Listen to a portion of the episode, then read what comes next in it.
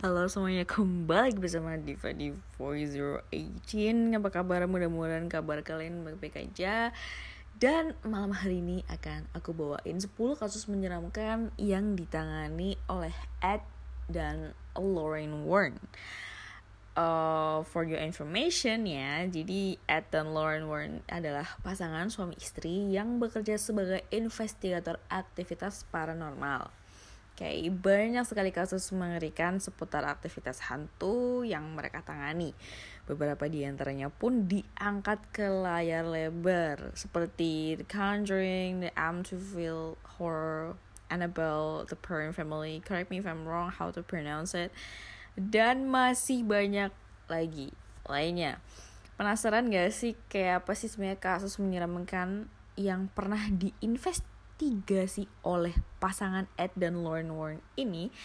Berikut daftarnya, ada sepuluh daftar dan di nomor urut ke sepuluh adalah Union Cemetery. Ya, kalau misalnya cara bacaku ngomongnya salah, tolong dikoreksi. Aku sangat menghargai itu dan langsung aja. Union Cemetery, yang namanya kuburan ya, pasti memiliki aura mistis yang bisa membuat siapa saja merinding. Penampakan hantu jadi hal yang lumrah. Union Cemetery yang berada di Easton, Connecticut juga demikian. Kuburan mengerikan ini menjadi tempat penampakan dari hantu perempuan putih yang menakuti siapapun yang lewat di kuburan tersebut. So, hantu perempuan tersebut diketahui tak hanya tinggal dan menakuti orang yang mampir di kuburan. Bahkan ada pengendara mobil yang mengaku pernah melihat penampakan hantu perempuan tersebut di jalanan. Pada tahun sembilan belas sembilan puluh, Ed dan Lorraine Warren ini melakukan penyelidikan dengan menempatkan beberapa kamera di beberapa titik ya di daerah situ. Ed dan Lorraine uh, akhirnya mendengar suara wanita uh, terbang ya beberapa kaki. Begitu didekati oleh Ed, wanita, wanita tersebut malah menghilang. Bayangin gak sih kalian lagi santai pulang kerja atau pulang dari mana malam-malam ya, pulang nongkrong lah ya, terus ada penampakan wanita kayak gitu di jalan.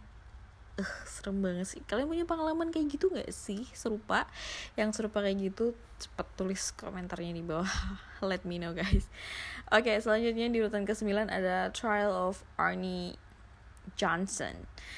Um, Oke, okay. Kasus Arne Johnson menjadi salah satu kasus paling mengerikan dan pelik ya yang datang ke meja Ed dan Lorraine Warren. Perlu kalian ketahui di tahun sembilan belas delapan puluh satu seorang remaja berumur sembilan belas tahun ya, yang namanya Arne Johnson menusuk tuan tanah berusia empat puluh tahun yang bernama Alan Bono dengan pisau lipat. Dia menusuknya sebanyak dua puluh kali. Inilah kasus pembunuhan pertama yang terjadi di Brooklyn, Connecticut setelah seratus sembilan puluh tiga tahun. Sebelum pembunuhan terjadi, Johnson bersama pacarnya dan adiknya pindah dan mengaku telah disiksa oleh iblis. Keluarga Johnson pun memanggil Ed dan Lorraine Warren. David yang kerasukan empat puluh dua iblis dan berhasil dikeluarkan. Ketika The Exorcist, Johnson menantang iblis-iblis tersebut untuk masuk ke tubuhnya. Jadi kayak semacam gak percaya gitu, makanya dia nantang. Jadi satu bulan kemudian tak ada catatan kekerasan, Johnson membunuh Alan Bono secara sadis. Dan di pengadilan, Johnson mengaku bahwa tindakannya tersebut disebabkan oleh iblis. Dia terbukti bersalah dan dijatuhi hukuman dua puluh tahun. Dan setelah lima tahun, dia dibebaskan karena sikap baiknya. Jadi kalian percaya gak sih kalau ada orang yang habis melakukan pembunuhan dengan sejarah orang itu tuh gak pernah ngelakuin kriminal sebelumnya. Tapi setelah dia melakukan pembunuhan, pas sudah di uh, kayak di meja pengadilan, dia bilang kalau oh aku kerasukan iblis. Kalian percaya gak sih? Dan pernah gak sih kalian tuh ada kayak pernah denger gitu orang-orang di sekitar kalian dengan kasus yang serupa kayak gitu. Tulisan komentar di bawah. Oke, okay, next kita ke urutan nomor delapan, yaitu The Donovan Family. Donovan Family. Gimana sih cara ngomongnya? Oke. Okay. Banyak orang mengira bahwa permainan memanggil arwah ya dengan menggunakan alat papan Ouija atau Ouija board ya adalah hal yang seru. Ya, untuk beberapa orang ya. Untuk kalian gimana sih? Tulis komentar kalian di bawah. Oke ya, masalahnya kalau berhasil memanggil, yang jadi masalah adalah bagaimana cara mengembalikan mereka kembali. Ya kan? Udah dipanggil, aduh gimana nih cara balikinnya? Gimana nih? Dan jangan sampai hantunya tetap tinggal dan malah menghantui kalian ya. Itu salah satu konsekuensinya ketika kalian bermain papan Ouija. Di tahun sembilan belas tujuh puluhan, Ed Warren bertemu dengan keluarga Donovan yang mengaku bahwa mereka mendengar suara-suara aneh di rumah mereka. Setelah ditanya oleh Ed Warren, ternyata diketahui bahwa anak paling kecil Donovan menggunakan papan Ouija dan memanggil arwah bocah berumur sepuluh tahun. Ed Warren langsung sadar bahwa sebenarnya yang datang adalah sosok iblis jahat yang berpura-pura sebagai bocah laki-laki berusia sepuluh tahun. Jadi menurut kalian gimana sih kalau yang kayak gitu? Oke, next ya, lanjut ke oh, cerita yang nomor tujuh. Urutan nomor tujuh adalah The Enfield Poltergeist. Poltergeist. Enfield, Enfield Poltergeist. Ya, maaf kalau ngomongnya salah. Dan oke. Okay. Di London ada sebuah rumah kecil yang terkenal berhantu. Rumah tersebut berada di Enfield suburb dan tak ada yang tahu rumah tersebut berhantu sampai datanglah si keluarga Hodgson pindah ke sana. Dan keluarga Hodgson yang terdiri, maksudnya dia tuh single parent yang bernama Peggy Hodgson bersama dua orang anaknya yang bernama Margaret dan Janet, melihat sendiri dengan mata kepala mereka sendiri kejadian poltergeist, di mana barang-barang bergerak sendiri di dalam rumah ya. Sampai akhirnya anak paling kecil yang namanya Janet kerasukan sosok pria tua. Aksi teror mengerikan yang dialami keluarga Enfield terse- uh, tersebut itu jadi kayak terdengar oleh publik. Tidak, uh, oke, okay, tapi tak ada yang percaya dan mengira mereka hanya pansos ya, atau panjat sosial ya, kayak caper doang gitu. Nah, kemudian Ed dan Lauren Warren pun melakukan investigasi yang cukup dalam uh, rumah dalam rumah tempat tinggalnya si Peggy Hodgson. Peggy Hodgson ya. Akhirnya ketahuan bahwa teror mengerikan yang dialami diakibatkan oleh Janet yang pernah bermain papan Ouija. Jadi kalau kalian yang kayak penasaran kayak apa sih ceritanya, sebenarnya udah pernah diadaptasi di film yang judulnya The Conjuring. Kalau nggak salah uh, The Conjuring yang series kedua, berarti The Conjuring two. Dan kita lanjut ke yang nomor enam, ada The Demonic Werewolf in London. Demonic, ya gimana sih cara ngomongnya? Anyway, banyak men, uh, banyak uh, menyaksikan ya akan Maaf, banyak menyaksikan akan keberadaan manusia serigala atau werewolf. Ya, namun ada bukti nyata tentang werewolf ini yaitu Bill Ramsey. Bill Ramsey adalah bukti nyata bahwa werewolf benar-benar ada. Lahir di Inggris, Ramsey memiliki masa kecil yang bahagia. Sampai akhirnya dirinya mengalami perubahan aneh yang membuat dirinya dipenuhi rasa amarah dan fisiknya berubah. Perubahan Ramsey membuat dirinya bisa menghancurkan sebuah pagar. Ketika dewasa, Ramsey melihat wajahnya sendiri berubah menjadi serigala dan tangannya muncul cakar. Kemudian yang menimpa Ramsey ini kemudian menarik perhatian Ed Warren. Dan di tahun sembilan belas delapan puluh sembilan, Ed Warren Warren meyakinkan Ramsey untuk datang ke gereja dan menjalani eksorsis. atau pengusiran setan ya, kalau nggak salah ya, tolong koreksi kalau misalnya aku salah. Dan ketika proses pengusiran setan berlangsung, wajah Ramsey mengkerut dan dirinya berubah. Maksud saya mengerut ya, dan dirinya berubah menjadi tenang ya. Setelah itu tak ada lagi insiden yang terjadi. Jadi kalau misalnya untuk kasus werewolf ini, kalian percaya nggak sih? Mungkin kayak hanya kebetulan aja atau ya, itu memang benar. Dan itu semua, percaya atau nggak percaya, semuanya keputusannya ada di kalian. Dan kita lanjut aja ke urutan nomor lima ya, Smurl haunting. Smurl Smurl haunting. Oke, okay. Salah satu kasus mengerikan yang pernah ditangani oleh Ed Warren adalah kasus yang menimpa keluarga Smurl. Keluarga Smurl mengalami kejadian yang sangat mengerikan, bagaikan di neraka begitu pindah ke sebuah rumah yang berada di West Pittston, Pen, Pen, Pensil, Pennsylvania. Oke. Okay. Kasus ini terjadi pada tahun sembilan belas tujuh puluh empat. Tuh, kalian udah lahir belum nih ya? Oke, selama tiga belas tahun mereka diteror banyak kejadian mengerikan, seperti cat dinding yang terkelupas sendiri, lukisan yang retak, aroma tak sedap di setiap ruangan, dan suara misterius. Hmm. Jadi keluarga semua kemudian meminta pertolongan kepada Ed Warren, dan akhirnya diketahui bahwa ada empat roh yang menghantui rumah mereka. Seorang perempuan tua, seorang pria tua, gadis muda yang kasar, dan satu iblis yang mengontrol beberapa roh lain menghantui keluarga Smurl. Kalau yang ini kalian percaya atau enggak? Komentar kalian tuliskan aja di bawah.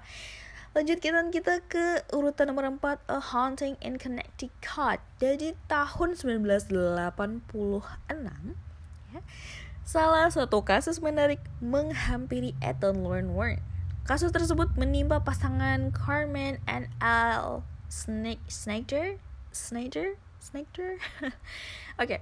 Jadi Carmen dan Al ini meminta pertolongan Ed Warren ya, dikarenakan rumah yang mereka sewa menunjukkan jumlah aktivitas paranormal seperti penampakan hantu, barang bergerak sendiri, dan penemuan mayat. Dihantui segudang kejadian tersebut, Carmen dan Al memutuskan untuk meminta bantuan Ed Warren. Dan ternyata sebelum dibangun rumah, tanah tersebut digunakan sebagai kuburan. Hmm, kayak kebayang gak sih seremnya gimana? Dan maka dari itu, ya maka dari itu tak heran kenapa banyak kejadian aneh yang terjadi di rumah yang ditempati oleh Carmen dan Al. Setelah dua tahun, Carmen dan Al pun pindah. Hmm. Oke, okay.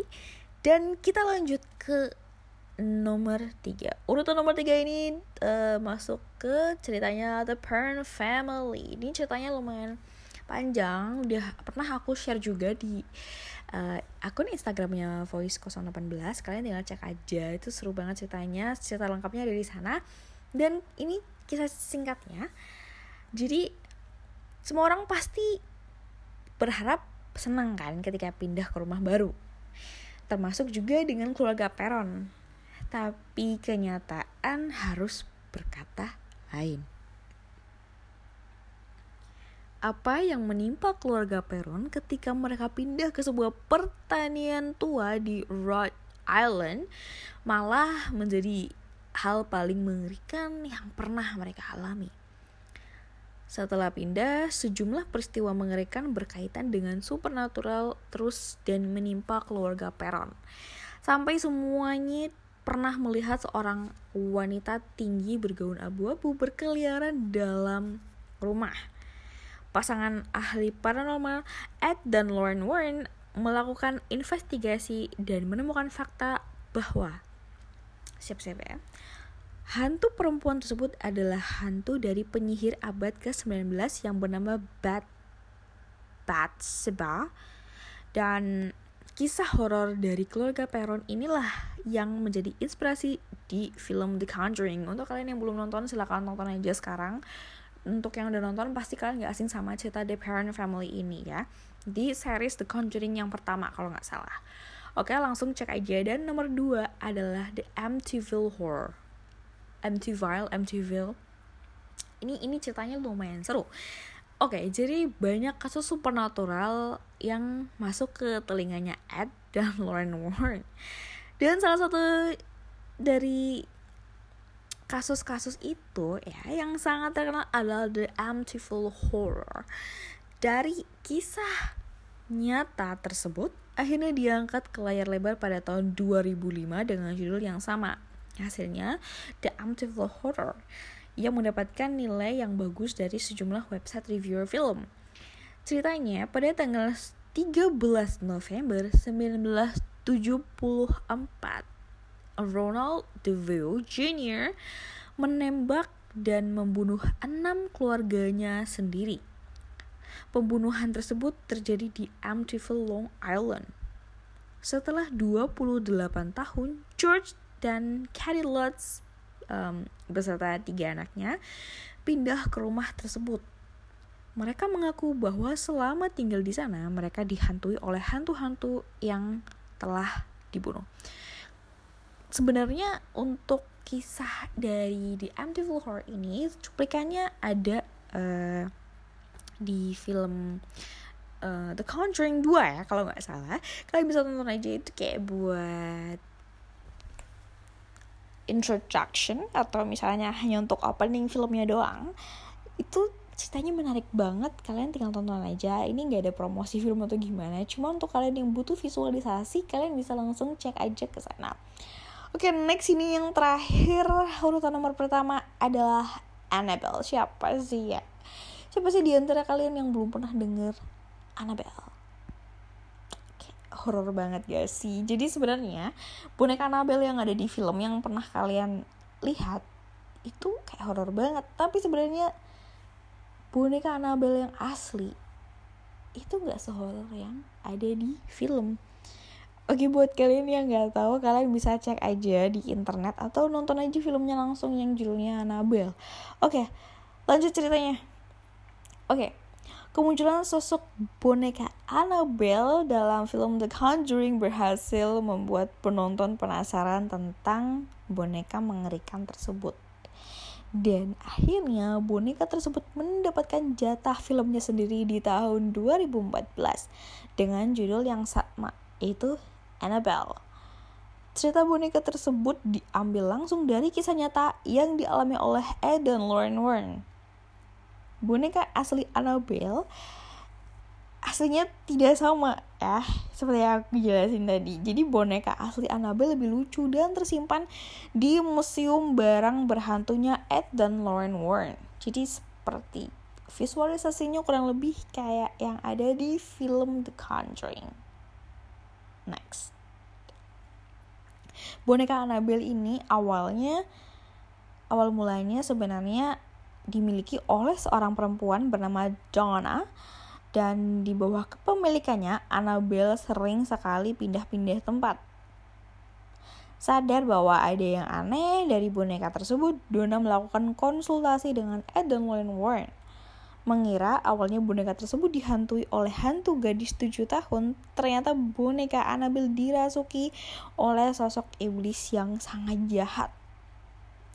Dan karena itu, Ed dan Lorraine Warren memutuskan untuk mengambil dan menyimpan Annabelle di kotak khusus di tempat mereka, yaitu di museum barang berhantunya tadi itu. So, jadi menurut kalian gimana? Bagian mana yang paling horor? Dan kalian pernah relate gak sih sama cerita-cerita tersebut? Jadi sepuluh cerita kasus yang pernah ditangani dan diinvestigasi langsung oleh Ed dan Lorraine Warren itu pernah relate gak sih? Tuliskan komentar kalian di bawah. Dan jangan lupa subscribe channel ini dan juga nyalakan tombol notifikasinya.